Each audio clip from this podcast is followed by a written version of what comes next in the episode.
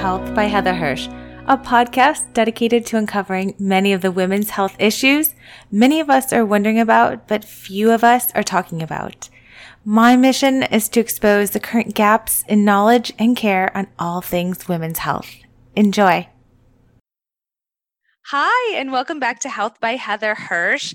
I am so excited today. I have a really a special physician here, and she's going to help continue in our series of the Black Lives Matter, which I started a few weeks ago. So let's welcome Dr. Tamika Zori. She is a reproductive endocrinology infertility specialist. So she has done four years of OBGYN residency and then three years of uh, infertility fellowship and has been out in practice for a year and will soon be joining Spring Fertility in the Bay Area, which is San Francisco, for anyone who else is geographically uh, challenged like myself. So I'm so excited to have her time. Both of our uh, various family members are napping, so we've got the time to be together and chat today. So we're really excited to have you on. Thank you. So, I always like to start out with asking what got you into your field? What about uh, being an infertility physician? What is the most exciting aspect to you, and how did you get there? Yes, so thank you so much, Heather, for having me on today. Um, you know, I, I think it started with in med school. I was very drawn to women's health um, throughout my entire clinical, all my clinical rotations. Um, I even I loved OBGYN and that's kind of what drew me to that field. But then even when I was on different rotations, I found myself gravitating towards the women's health aspect of any rotation I was on. And so I kind of knew early on that definitely OBGYN was the way I was going to go. Um, I love the mix of clinical surgery um, that you get to follow patients along their health journey. Um, and then with fertility, I didn't really have a lot of experience with that until I became a resident. And I just was very drawn to the patient population, um, being able to be a part of you know a, a woman a couple a person's um, parenthood journey i think is extremely special and unique. Um, i love that the science and the this field is always changing. It's very cutting edge right now. Um, and just like the science behind it i really enjoy there's so much evolving technology. You're absolutely right. And as we were talking before we started, we are seeing a lot more people delaying their fertility. And uh, I'm wondering how that plays a role in some of the patient population that you see. Yeah, that has definitely changed, I'd say, th- for the past five, ten years almost, that women are now delaying um, pregnancy, childbearing, um, whether it's due to career or education or wanting to travel or finding the right partner. Um, but now the good thing is we have options to help women preserve fertility. Um, something called egg freezing that you know women can find more information about to undergo and freeze eggs for the future, and that I think has definitely given women more freedom in what they want to do in life. And, you know, I know especially on the East Coast, West Coast, that it's a very popular option um, as women are, you know, delaying childbearing. Yeah. And we also wanted to talk about particularly thinking about the patient population that you see, we wanted to especially discuss minorities and infertility as well. Something that we were both mentioning beforehand, there's just not a lot of awareness around. So I'm sure there's a lot to unpack. So I'd love to start by just asking you if we know you know uh, prevalence of infertility in our minority populations and how that maybe translates into seeking care because this care can be costly right? So what do we know about prevalence? And you know let's start with that. Yeah so we know that just in a baseline population infertility affects about one in eight couples one to six to one in eight depending on what studies you're looking at um, when we think about minority women, um, there have been several studies that show that minority women might have two times the risk of infertility compared to white women. Um, and then along with that, they are about 50% less likely to seek out care. And so when you're affected twice as much and you're receiving care 50% less, you know, that that's a lot of, you know, that's a lot of issue disparity in care when it comes to infertility treatment. Um, and so it's finding the time and the, the, the right way to educate women, getting them into our clinics, and having access to care because cost and access are, are huge barriers as well as education to to receiving fertility treatment. Yeah, I was just going to sort of say, what do we think the biggest barriers are? So, mm-hmm. when we're thinking about education, are you alluding to educating patients that they should raise awareness about their infertility, or do you mean educating physicians about discussing this with their patients, or like from both ends? Both ends. I think from the patient perspective, I know a lot of women, you know, we're as as children as adolescents um, in high school and middle school we are you know taught sex education and we are taught all the ways not to get pregnant and so I feel like we go through our life assuming that when we want to get pregnant, it's going to be relatively easy. And it's a very rude awakening for so many people about how difficult it might be to conceive. And so I think it goes back to early education about fertility. Um, women knowing, women needing to know that we have a limited egg supply. You know, we are born with all the eggs we will ever have. And as we get older, those eggs will decrease in number and quality until we go through menopause no matter how healthy you are, how healthy you eat, how much yoga or running you do, this decline happens for everyone. And I think it's something that we need to talk about more so that women are aware of, you know, what decisions they can make to either preserve fertility or if they need to just have children now, if that's their choice. Um, we have to talk more about that. And additionally, from a physician standpoint, we have to be talking about this to our patients you know every year if you're not wanting to have children right now, that's fantastic. Have you considered egg freezing? If you have and you feel like it's not for you, well, that's great. At least you know your options and you've made the choice that works for you and you know your body.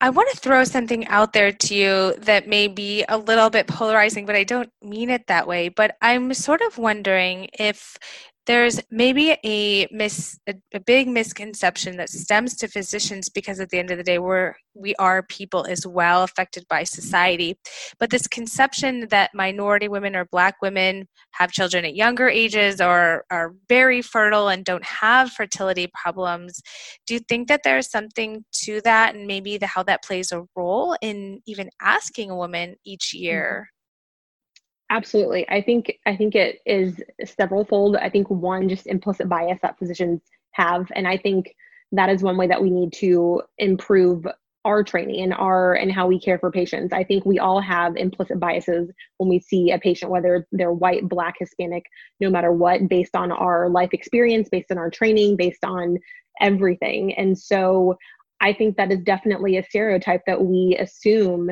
and that society assumes that black women are just these hyper fertile beings that aren't going to have infertility issues.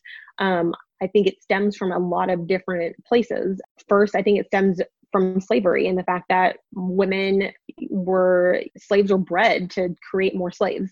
Um, that is a stereotype that is hundreds of years old that we have to move past and similarly we we assume that black women have children younger that they have multiple children. And so when we see a woman a black woman with infertility we just we don't understand. We just it, it just doesn't go with what our mental picture of infertility is.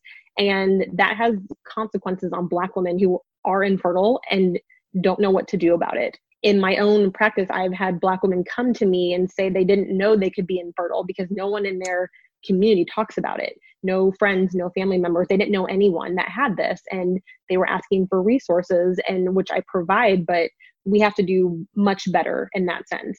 Even something as simple as a website or a pamphlet that features all white women or all heterosexual couples that that gives you this you know unconscious thought that this can't affect you yeah that is just you know, I definitely brought up a lot of stuff. And I think you're absolutely right about how pervasive and how deep this goes. It really goes mm-hmm. beyond just, you know, the science and providing care. This is decades of implicit bias and mm-hmm gosh, I wish, I hope that it, at least just putting this out into the world gives people a different perspective because that's such a huge thing to sit with. And you're right, we definitely see images of, uh, you know, heterosexual Caucasian couples when we see commercials or we see even if you're looking at under hashtags of infertility you know there's mm-hmm. it's, it's really predominated by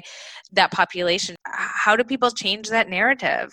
Right. I, I think it has to start there have been definitely much many more foundations and organizations that are geared towards black women just so that black women know that they are not alone in this that there are other women who go through this and um, one great one is fertility for colored girls that's a, that's a national organization that has different chapters in different cities that you know women can get together and talk about their infertility.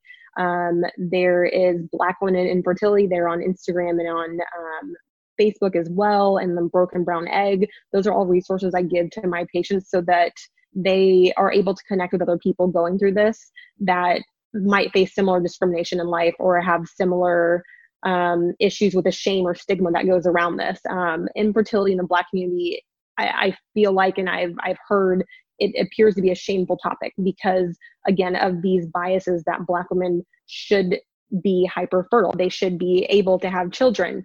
Are they less than now because they can't? And of course not. But again, these are decades old stereotypes that we have to break. And so when you see other women going through this, you realize you're not alone. And I think that's that's key with being able to move forward with treatment and just accepting what's happening. I think that's great. I always do find that whether it's for polycystic ovarian syndrome or if it's chronic pelvic pain, it is nice to have a group where you can mm-hmm. share your shared experiences besides for just having an understanding physician. It's nice to have people around you showing you that there are others and you are not broken and that there's other people out there. So I want to ask you, and you may not have this data. I would probably, I, I would assume that there's maybe not enough research on this, but in terms of success rates or initiating infertility treatment, do you see any differences between minority populations or not enough research, or what do you see? There, yeah, there there needs to be more research and that's twofold. One, there needs to be more research, and that we need to have a better representation of Black women and minority women in studies. Um, even with our national collection of IVF information, even what we're reporting to, Black women and minority women are underrepresented. So then it's hard to do great studies because the data isn't reflective of the whole population.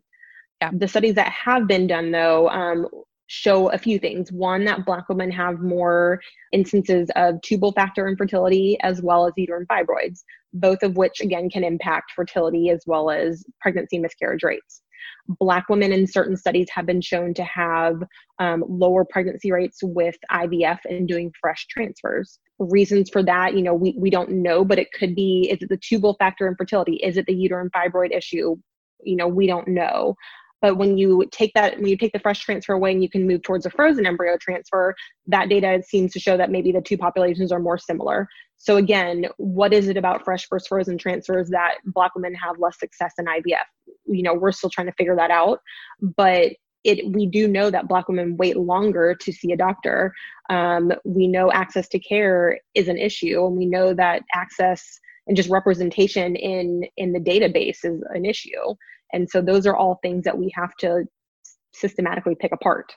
Right. And we were talking before we started recording too about the underrepresentation in medicine and again making a lot of assumptions that perhaps our minority patients would feel more comfortable with a black physician a black female rei physician of which i'm sure there are not to very many of you. Mm-hmm. And so tell us what we know about, let's start with just the underrepresentation of um, minorities in medicine. Mm-hmm. Yeah, so the, the AAMC in 2018, they looked at just representation, just demographics of different physicians in this country, and they found that Black physicians make up about 6% of physicians in this country. And which is striking considering that Black people make up about 13 ish percent of the population, and Black women make up a significantly smaller percentage, two to three percent of doctors in this country. Wow. Um, yeah, there's there's not a lot of us, and why is that? Like, you know, what is happening to where Black women are not going into medicine? How do we spread this awareness and and show girls and women that yes, you can be a doctor, you can do this too.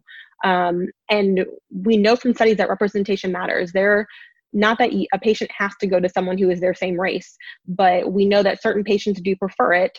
and if they if they if they can find a doctor who they have trust in they're more likely to proceed with care and do their preventative visits and treatment et cetera and so representation in medicine does matter Absolutely.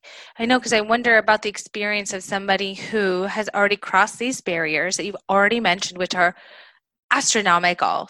And for all intents and purposes, they see the most wonderful and caring older white physician. I mean, you know, I don't know what the patient experience is. I, I uh, have not had to have that experience, but I don't know if that also, again, just plays a role in maybe how their care journey is. I mean, there's so mm-hmm. many micro cal- calculations to each of these little steps. I can't even imagine dissecting it out, but you might have some perspective.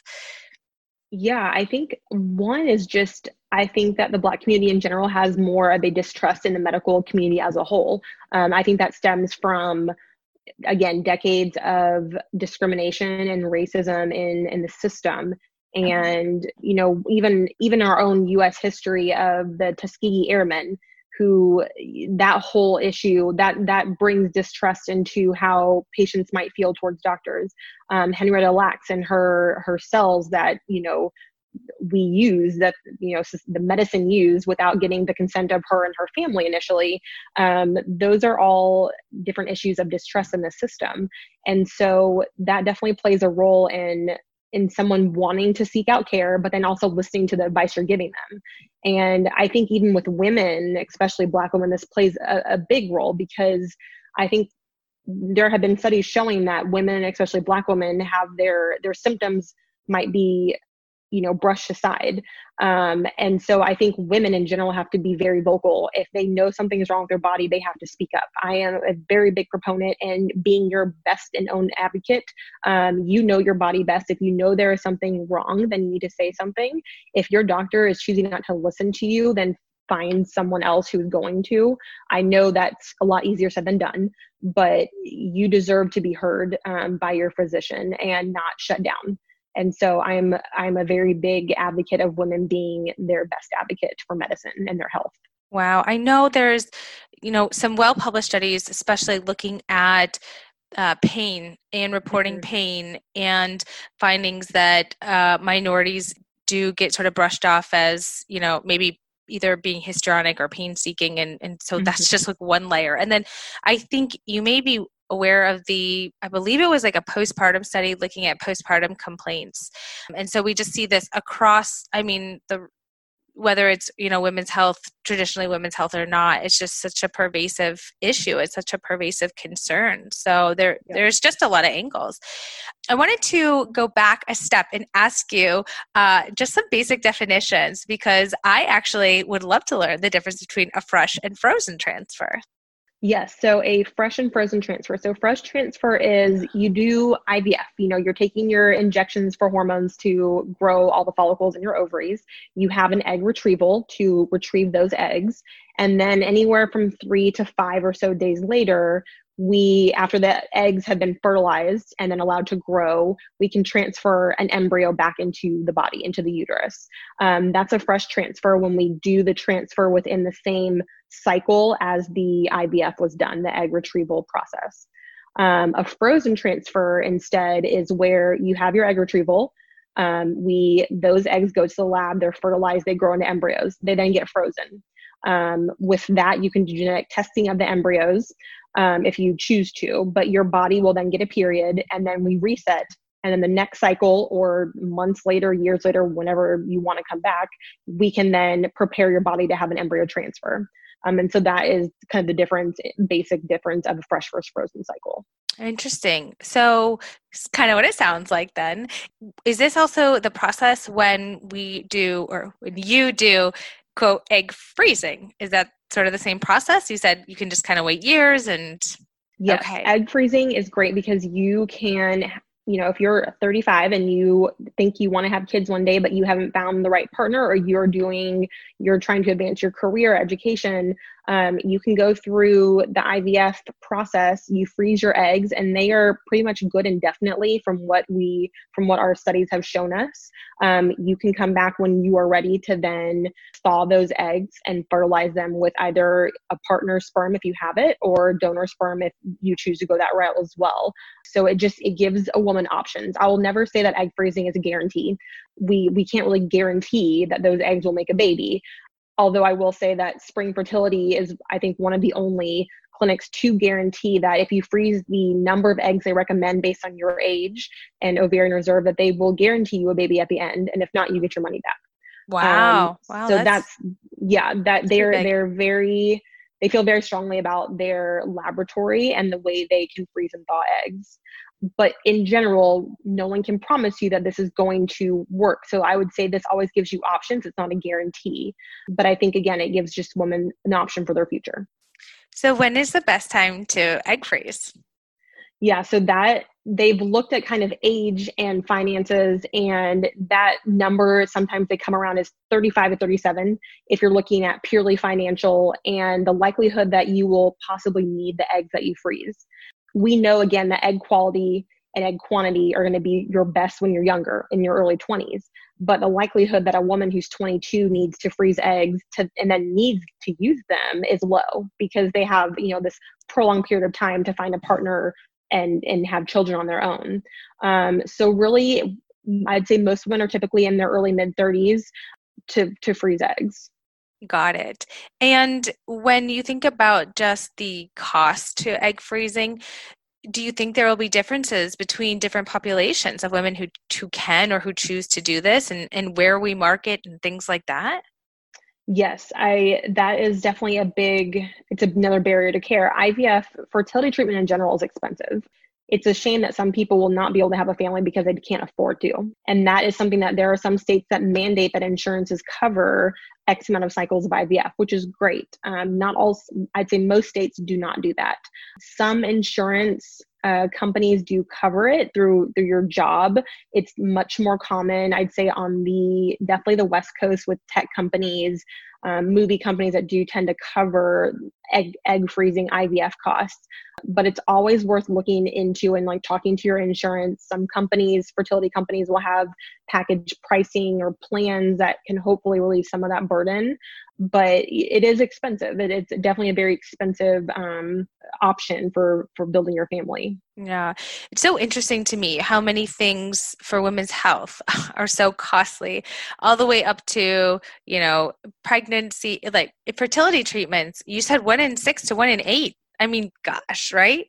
Mm-hmm. Up to, of course, I do a lot of menopause or sexual health. You can barely get anything covered for sexual function. It's just sort of like these things are, if they don't happen naturally and you're not fer- fertile, they're not deemed medically necessary. When, you know, there's so much to a woman's life yep. that, you know, it just, it's, it's, there's definitely a, unfair playing field here i think especially women utilize healthcare more they have more medical issues they have you know mm. can get pregnant which certainly can change their risk factors over over time so all in all i it's just it is mind-blowing when you start to think about it it is. I, I think, you know, infertility is it's a medical diagnosis. It is just as real as any other medical diagnosis that you could have. And treatment is essential and necessary for people who need it.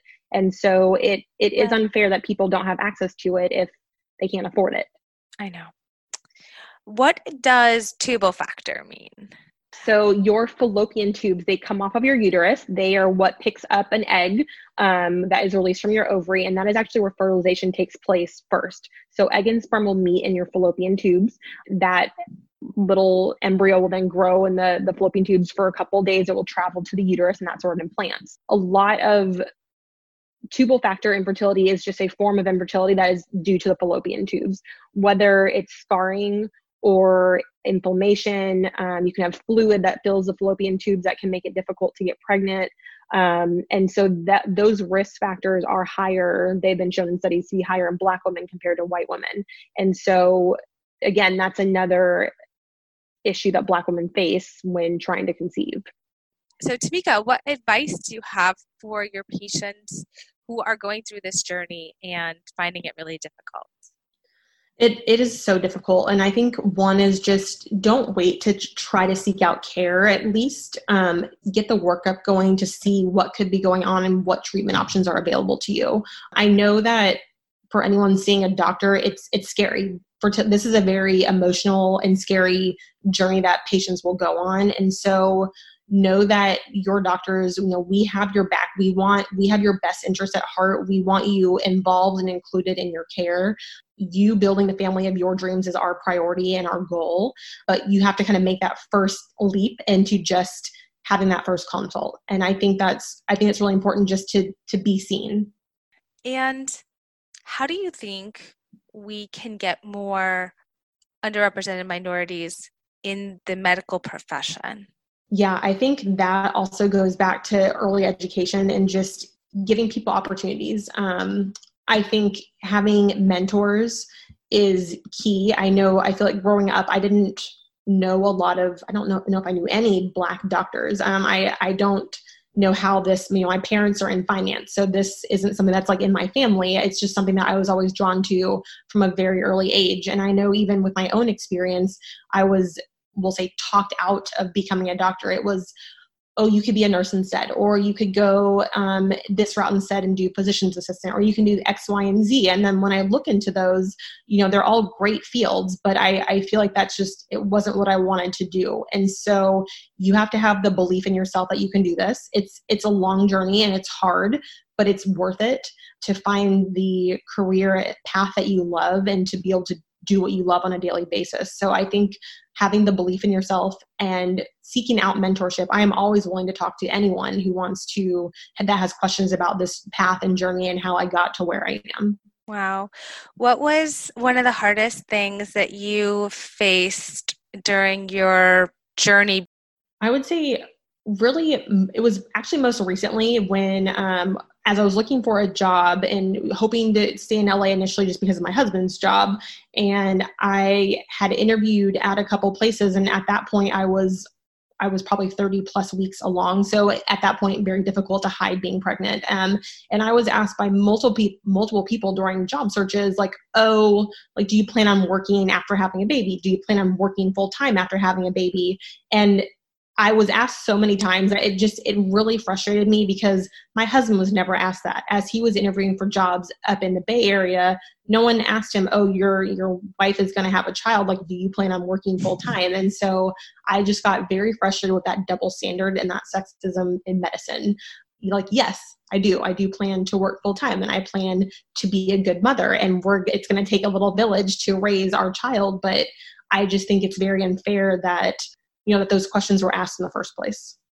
Yeah i remember when i was pregnant and always i'm sure it's always it's hard to be an infertility physician when you're pregnant. Mm-hmm. similarly it's hard to be a pregnant menopause specialist because no one thinks that you are going to be able to treat them because you've got all the hormones raging right? But uh, so many people assumed i was going to go part-time they mm-hmm. asked me right off the bat, you know, my mm-hmm. patients, oh, well, we'll probably be going part time now. And not that that's there's a right or wrong answer it's just the assumption right it's the yep. it's the fact that women are have to be an open book right our bodies yep. are an open book we can't hide what's going on with us and so we we also sort of have to be an open book well, I really asked you a lot of tough questions here. I really put you on the um, spot. And I think that you gave our listeners so much really good things to think about, especially when it comes to the social aspect, the cultural aspect of infertility, not just the nuts and bolts, but really like the barriers and how we change representation of mm-hmm. physicians and our patients. Any final thoughts on this topic that you might have or you want to share? I want all women, people, anyone who's suffering through infertility just to know that this is not your fault. You didn't do anything wrong to cause this. This it's a medical diagnosis and it is something that you deserve to have care for. And I just don't want anyone to ever think that they did something wrong to cause this. I, you know, it's it's a very emotional journey, but just know that your doctors are here for you. If you don't have someone that you are just absolutely in love with, then try someone else. Find a different, find a second opinion, and find someone that you connect with, and that can help guide you on this journey that you're going to be on. I suspect you're going to have a lot of people want to come and see you when you guys oh. move up to the Bay Area. Where can our listeners find you to either learn from you or see you? Where can people find you? Yes, so I will be at Spring Fertility um, in a couple weeks. I'll be starting. Um, their website is springfertility.com. Um, they they have a few office locations: San Francisco, Oakland, and Redwood City. Um, and then I am on Instagram as well, and I tend to post a lot about fertility and just my journey through medicine, race, which has been obviously a very big topic over the past several months. Um, my Instagram is Temeka Zore ND. Um, it's T E M E K A Z O R E N D. Um, so please, you know, join me on this journey that we're going to be going on. Yeah, please follow Temeka. I'm going to uh, link your Instagram handle as well as where you're going to be working soon down below so people can look there too because you have so much information. And the nice thing about Instagram I found is you get to see people's, you get to see these journeys, you see these evolving stories, and sometimes it's medical information and sometimes it's just us being humans. And so mm-hmm. it's really nice. And I've met so many of, of my colleagues across the country that way, as well as people who want second opinions. And nowadays you know there's just so much ability to connect. I guess i said i already had a final question for you but uh, are, is your new home thinking about telemedicine? I there's obviously some inherent challenges in that. You cannot do you know fresh frozen transfers across the mm-hmm. country but will you guys be thinking about offering telemedicine services? Absolutely. They they started that right away. You know infertility had like a little bit of a shutdown for almost a month or so as we were in the beginning of this pandemic. And Spring Fertility is very much about patient safety. And so they have gone to, I'd say, almost completely new patient consults are all done through telemedicine. And I think that's really nice because you can really get a gist of who this doctor is talking to them like yes it's not in person but you can still from the comfort and privacy of your own home still be able to start that initial evaluation. With spring fertility if you do choose to move forward with treatment then they will schedule you for your first visit in the office and there you will undergo that initial infertility workup um, doing an ultrasound blood work if your partner needs a semen analysis etc um, and so they do definitely utilize that very respectful of safety and following all current medical recommendations. So, you know, we want you to be comfortable and feel safe when you are in the office. Yeah, it's such a nice option because now someone who's listening to this maybe who's a few states over still might have the ability to be able to see you and really find it worth it yep. even if it costs to travel if they want the right doctor if they want that person to listen so i just heartwarming to have you in the position that you're in with the perspective that you have in this power couple life you've got a busy life but it's so wonderful to see all the things that you're doing and that you're going to continue to do. So i'm so excited for you Thank you so much. Well, that's it for today, guys. Thank you so much always for listening in. And if you like this podcast, please leave us a review or some stars because that helps the podcast in that iTunes algorithm so that more people can see it. And I'm so excited to have had uh, Dr. Zore on for the third in the series of the Black Lives Matter campaign because I really do want to use my voice in this platform to bring about awareness to some of the disparities that you may not even notice are going on. So I'm thankful thankful to have had your perspective and just straight up facts about this. So, thank you guys, every one of you, for listening in. I know that was really heavy, but so much good stuff that everyone Thanks. really needs to take home. Have a good day or evening. Thanks, everyone. Bye. Bye.